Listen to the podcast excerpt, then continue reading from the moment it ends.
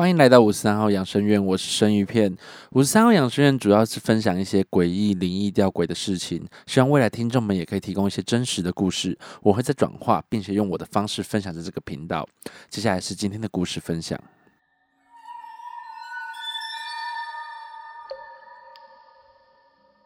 故事：同行的乘客。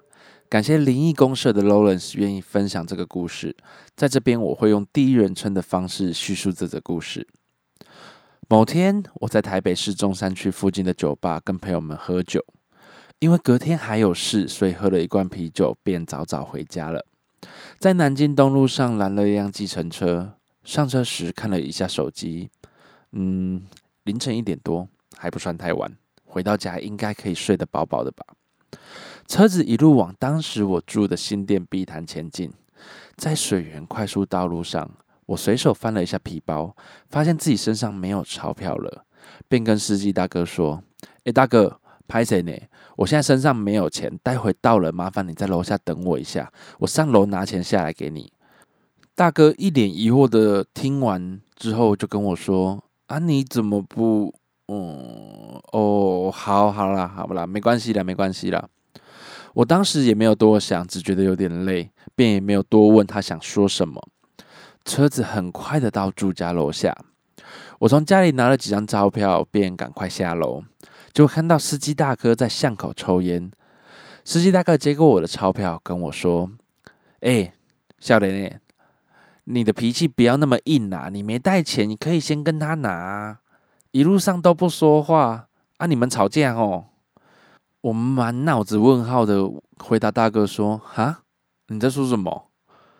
司机大哥接着说：“啊，卖 gay 啦，一看就知道你们吵架啦。我跟你说啦，你女朋友那么漂亮，那么正，我开车那么多年，很少看到那么漂亮的女孩子呢。你们一上车，我就闻到她的香水味，好香哦，没什么好吵的啦。扎波然后牛几嘞啦。”我还是满头问号的问说。大哥，你在说什么？我我我是一个人上车的啊！司机大哥翻了一个很大的白眼，说：“怎么可能？我一路上都用后照镜看你们两个的互动，他还一直对我笑呢。”我还是愣在原地，满脸问号的看着司机大哥。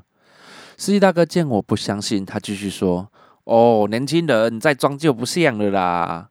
你刚刚下车后，我就看着后照镜跟他说我要下车抽支烟，你在车上等一下，嘿。”他还微笑的跟我点点头呢，不信你自己去看呐，还在装。说完，他便拉着我去副驾驶座，从副驾摇下车窗往里面看，边看边说：“啊，你自己看你女朋喷喷喷喷。”想当然，车子里面没有任何人。司机大哥维持着上半身在车窗里的姿势，不知道过了几秒钟，他满脸铁青。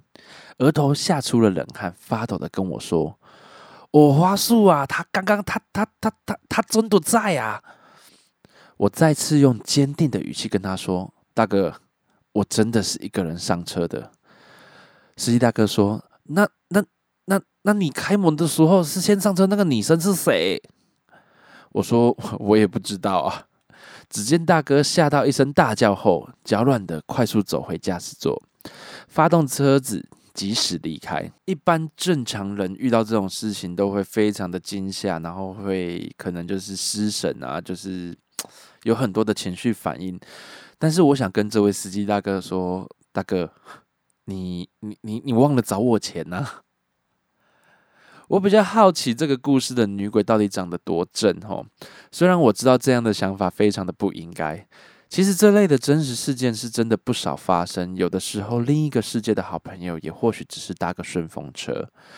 我之前跟我朋友有做个实验，就是我们各骑一台摩托车到某知名隧道，在隧道内停在路边，等待后座有重量的时候再往前进。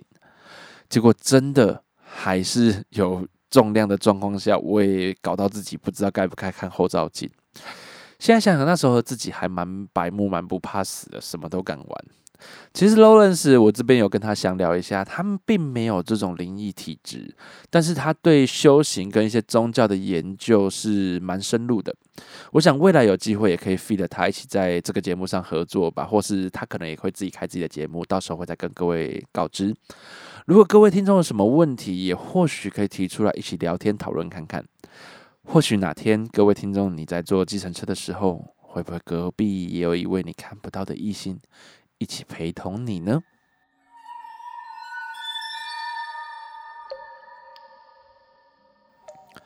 故事无形众生，感谢灵异公社的蔡大哥愿意分享这则故事。在这边，我会用第一人称的方式叙述此故事。某天去看了一个新的租屋处，停好机车后，正要走去社区内看房子时，发现临近有一间万善堂，只需走十几步路就到了。突然深吸一口气。但也可能是习惯了跟这些无形的灵体打交道吧。中介带我们进去看房子时，两位房东先生就低着头说：“随便我们看。”当我和我太太说要改什么或是处理什么的时候，房东只会说“好”，完全没有任何的反对意见。他们唯一反对的就是砍价的部分。刚进去的时候，我不自觉的叹了一口气，也不知道为什么。房间两房两厅的格局在预算内算可以接受的，只是它的晒衣场斜看过去就是万山堂，有点发毛。看完之后回到家，总觉得内心很毛躁，只是说不出来我哪里不舒服。我便一直回想是不是刚刚看房子的问题。突然，我住的地方灯突然自己暗了一下，我的肩膀也突然开始变得很僵硬，而我的情绪也越来越毛躁。赶紧请示家中的神尊，才刚跪下，脑海就浮现几个黑白老人的样子。头往上抬一看，有一个摆荡的影子在晃动。我赶紧把不会问我们家的神尊，家里供奉的是太上老君，这边简称老大人。我希望是自己看错，但身体的不适跟毛躁感却很真实。老大人开示的内容是：这间房子本来就不太干净，两个房东的精神状况跟外观看起来不太有精神，也是跟这个房子有关。这房子里面曾经有人吊死在里面，以及有情杀的状况，加上很久以前住在这里的人有供奉过祖先的牌位，没有全数请走，所以房间内才会不干净。我问老大人为何我的肩颈会不舒服？老大人跟我说：“这是我刚好站在吊死人的位置上，所以他顺势就坐在我的肩上了。而那些未被请走的祖先也一同跟着我回到我原本的租屋处，所以情绪上才会感觉有毛躁跟不舒服的感觉。我在想说，上一个租客把墙跟门弄坏了，房东没有索讨，还说自己会修好，再把房子租给我们。我当下没有想太多，只是觉得到现场看房子了。”进去大门后，突然脑筋一片空白，就没有想太多，而做了这个决定。寝室到一半，突然肩膀变得更加剧痛，我下意识的头往旁边一看，一个脸被泡烂的头突然从肩膀旁边露了出来。可能我跟无形的众生打交道习惯了吧，我并没有被吓到，而是叹了一口气，不不会寝室到底是什么状况？果然。泡烂脸的那颗头，跟旁边那些无形众生，都是从万善堂跟过来的。我心里无奈的想，真的是太幸运了吧？因为我的肩膀真的痛到极度的不舒服，所以我请我们家老大人先帮我把坐在我肩膀上的鬼魂请了下来，以及不知道是谁家的祖先的鬼魂也请到一旁等候。而这些压在我肩上、趴在背上的鬼魂也一并请下来。虽然说是请。但是也是恳请范谢将军帮忙，将他们请到一旁。刚应圣杯说要帮忙处理的时候，我的内心的毛躁感突然就消失了，肩膀的疼痛也轻松了许多。我突然打了一个很大的哈欠，然后恳请老大人跟范谢将军帮忙，看是否能他让他们全速到他们该去的地方。不然，虽然我敢住，但跟他们住久了，对我跟我太太都不太好。老大人跟范谢将军给了三个圣杯后，我心里刚想说应该是没事了吧，突然肩膀又一阵剧痛，于是我又赶紧宝贝请示，是不是又来了一批新的万善堂的兄弟姐妹们？老大人跟范谢将军直接给了三个贴地的圣杯，我心里更无奈的想说，真的是非常的幸运，他们会揪团来以外，还会分批报道啊。我突然又打了一个很大的哈欠后，听到铁链的声音，还有好像看到一面扇子从我的眼前扇了几下，我的头晕了一下后，肩膀突然又不痛了，只听到一个声音跟我说：“好了，没你的事了，剩下的我会跟范谢将军还有土地公们一起处理。”为了确认我没有听错，我再度的保不会确认，连续保出三个圣杯后，我便跑回租屋处休息了。因为隔天还要上班，希望晚上过后一切顺利的被处理完了。这边跟某些比较不了解的人解释一下哈，范谢将军在台湾尊称叫七爷八爷，也别称叫做大爷二爷，就是大牙里亚啦哈。主要都是把鬼魂带回去处理的执法人员。我看到这则故事的时候非常有亲切感，因为最近常常都会遇到跟大牙里亚有缘的人，这种倍感亲切的感觉吧。在看房子的部分呢，我虽然常常遇到一些无形的朋友，但认真的说，我是看不到那一类的麻瓜。只有我在很累、很不舒服的时候，才会有机会遇到、看到。所以我习惯要租屋的时候，都会带着一个体质敏感的人一同陪同看屋。一来可以多一个人的意见，二来如果只要看到那个陪我去看的那个人脸色不好或是不舒服，就代表这个房子不要住比较好。而且哈。我会利用它，利用到一个极致的境界，就是早上看一次，晚上看一次，这样最能确定房子状况是好还是不好。有时候早上看到会是好的，可是晚上他可能脸色就比较不好了。所以就是我会希望说，我住在这个地方可以整天都是平稳的。想请问一下各位有什么看屋的小配博吗？欢迎大家在 IG 留言分享给我哦。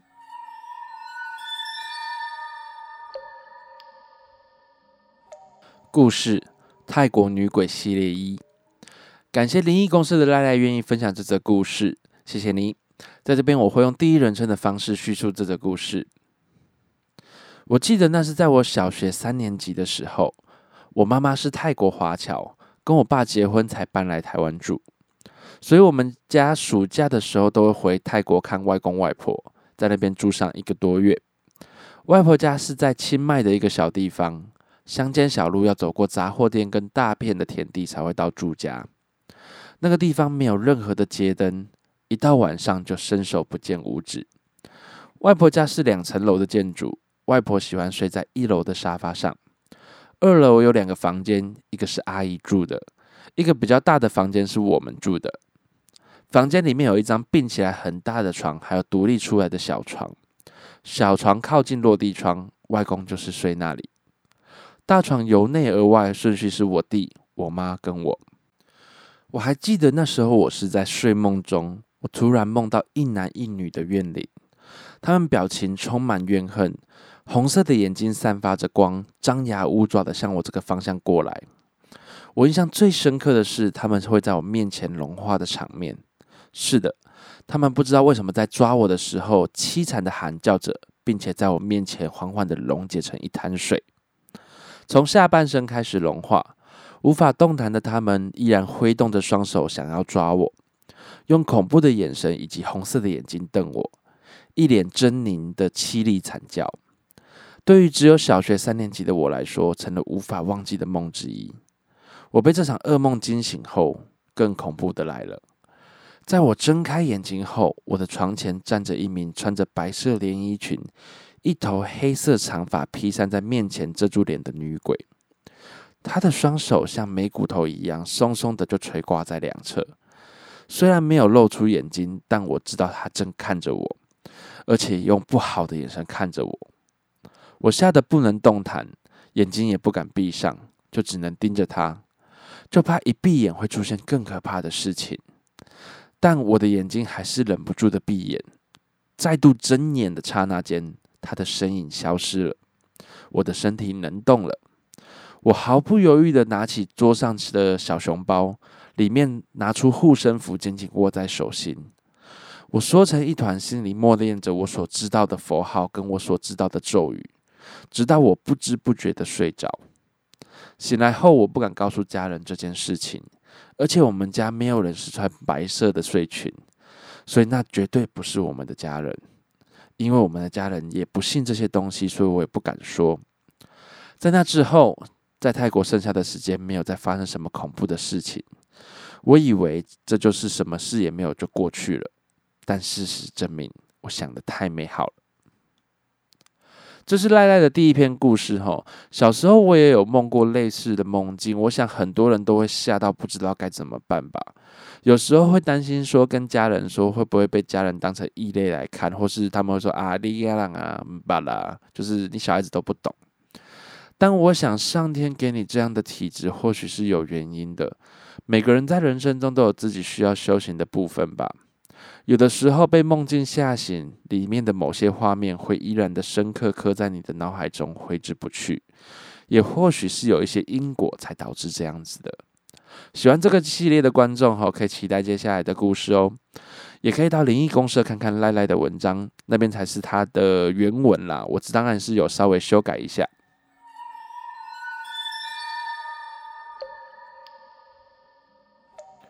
今天的故事就讲到这边。我的失业假来到了第六周了，真的有种闲到发慌的感觉哈。虽然每周还是会去钓鱼，我觉得有人听到钓鱼，我就很想跟大家说，就是拜托不要再猎物了。我们钓鱼也是保持着超远的安全距离，好吗？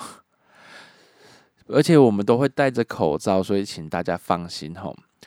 我想疫情渐渐的缓和下来了，我也希望说大家不要松懈。疫苗的部分，我觉得大家都要评估好。而我一直想着，就是我现在三十岁上下的年纪，疫苗离我很像还很远啊，所以我都保持着就是愉快的心情去等着政府的通知吧。换个话题好了，我觉得最近常常大家都在讨论就是防疫的问题啦。我现在渐渐的就会羡慕那些有上班的人，因为在家里真的超级无聊的，所以也能积极的经营频道。只是说每次更新都会有一些硬体问题或是软体问题，让我就是延迟了我的上片时间。很奇妙，每次都是我要更新的时候才会什么驱动程式有问题啊，不然就是有的没有的问题一堆。我真的很怀疑我家电脑很故意啦，就是他可能有一他自己的灵魂闹一些小脾气吧。此外，就是我在这个晚上录音，这个晚上我去买宵夜的时候，回到家门口，我就看到我家对面的路边有一只狗狗躺在那边睡觉，有一只小黄，我就很担心的是它会不会就这样死掉了在那边，所以我就看看它，看了它很久。它忽然就醒了。其实有时候看到这些流浪狗，我会觉得他们很可爱。他们这些孩子只是因为在流浪，不然其实他们整起来其实都蛮可爱的。可是我就觉得，为什么这个世界对他们那么不友善？其实我有时候内心还蛮脆弱的，就会这样去想。我就会觉得，其实这真的蛮不公平的。他们必须要承受这样的环境，然后要去，就是要面对大家的不友善。可是相对的，也有一群友善的人会去这样陪伴他们。其实他们真的都天性都还蛮善良的。但是我有给自己一个原则，就是我绝对基本上我能保持不喂狗、不喂流浪狗的状况下，我就不喂。不是说我没有爱心，而是我没有办法承担起那个心理负担。有人可能会觉得说这是怎样的心理负担？为什么你要去承担？我有时候喂完狗的时候，我会觉得他们那个眼神就是渴望着你给他们一个家。到那个时候，其实我就会很自责，很想哭，因为我真的没有能力给你一个家。所以我就选择性的，我尽量不去做喂食的动作。我大部分就是当一个狗狗的送行者，或是猫咪的送行者，不管了。我上次还有救到一只蜜袋鼯，基本上我会帮忙的，就是送他们最后一程，让他们好好的去火化。我想这是每个人的选择。如果你要说我假大方啊、假好心、虚伪，我都接受。这是我自己的方式，因为我没办法承担那种心理压力，就是我没有办法带你回家。所以我看着他们那些孩子渴望的眼神，我其实心里会非常的不舒服。希望大家都可以用自己的方式去爱护这个世界，跟爱护这些小动物。我想每个人的选择方式不同啦，那我觉得我们都尊重每个人的方式。回到正题哈，就是还是希望我的听众都可以好好的把握好自己的生活，然后好好照顾好自己。那如果说在未来解禁之后，你们如果想要按摩的话，可以来台中找我。没错，我就是在帮自己夜配吼。在家真的有这种变废的习惯，所以就会让我不禁担心起自己的身体。这边也提醒大家吼，希望大家可以保持好运动的习惯，不要让自己越来越胖哦。希望未来也有更多的故事可以分享给大家。如果想要投稿的听众们，欢迎你们私讯我的 IG，分享你们的故事。请在 IG 上面搜寻五十三号养生院，帮我按追踪。当然，有各种建议也可以让我知道，我会在修正的。我是生鱼片，是个喜欢恐怖、诡异、灵异事件的按摩师。我们下次见。